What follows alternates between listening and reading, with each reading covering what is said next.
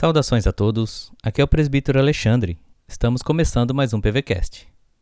Hoje vamos meditar em um artigo do reverendo Hermes Ten Costa, publicado no Jornal Brasil Presbiteriano.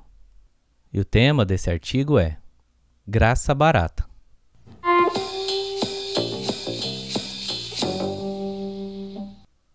Jesus Cristo é a personificação da graça. Ele encarna a graça e a verdade. Nele encontramos o fundamento do que é verdadeiro. Ele é a verdade eterna e valida o que é, desmistificando os nossos padrões equivocados e, por isso mesmo, transitórios de verdade, e também cumpre as promessas de Deus em graça. Ele é a causa do conteúdo e a manifestação da graça de Deus. Falar de Cristo é falar da graça. Os profetas do Antigo Testamento falavam de uma salvação futura que ocorreria pela graça. Jesus Cristo, a graça de Deus encarnada, veio na plenitude do tempo, na plenitude da graça. A autoentrega de Jesus pelos pecados dos eleitos foi um dom da graça que fora profetizada. A pobreza assumida por Cristo revela a riqueza de sua graça. Desse modo, Ele, e somente Ele, nos dá acesso à graça, convidando-nos, vinde a mim. Por isso, Jesus Cristo se encarnou a fim de que Deus pudesse ser justo e, ao mesmo tempo, o justificador daqueles que confiam em Jesus para a salvação. Ele se tornou, para os que creem, justiça, santificação e redenção. A graça de Deus não é barata.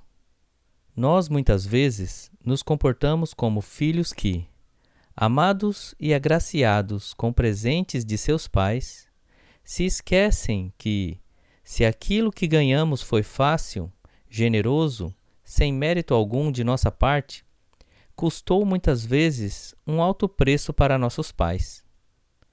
Privação de adquirir outro bem para si, filas, crediários, juros, economias, etcétera.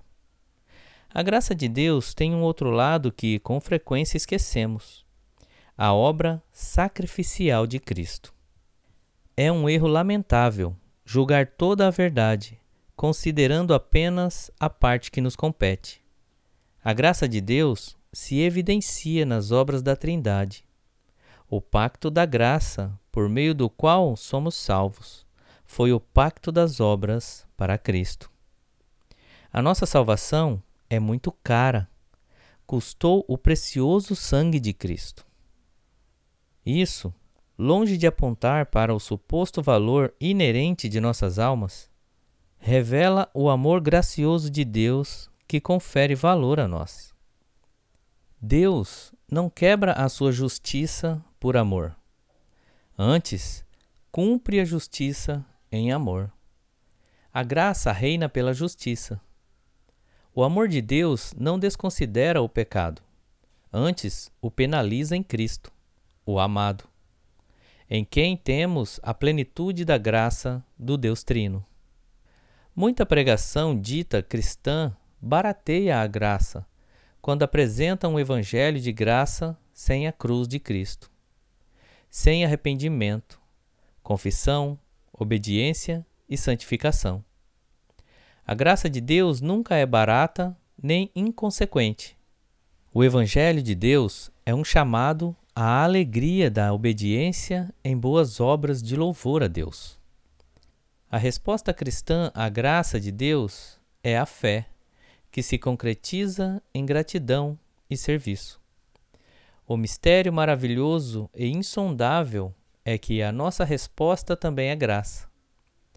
Por isso podemos afirmar que o lema da Reforma, somente pela gratia, significa dizer que toda honra e glória pertencem a Deus. Essa é uma das maravilhosas doutrinas das Escrituras. Vivamos a plenitude da graça em adoração e louvor que se manifestam em obediência ao Senhor. Deus abençoe o seu dia.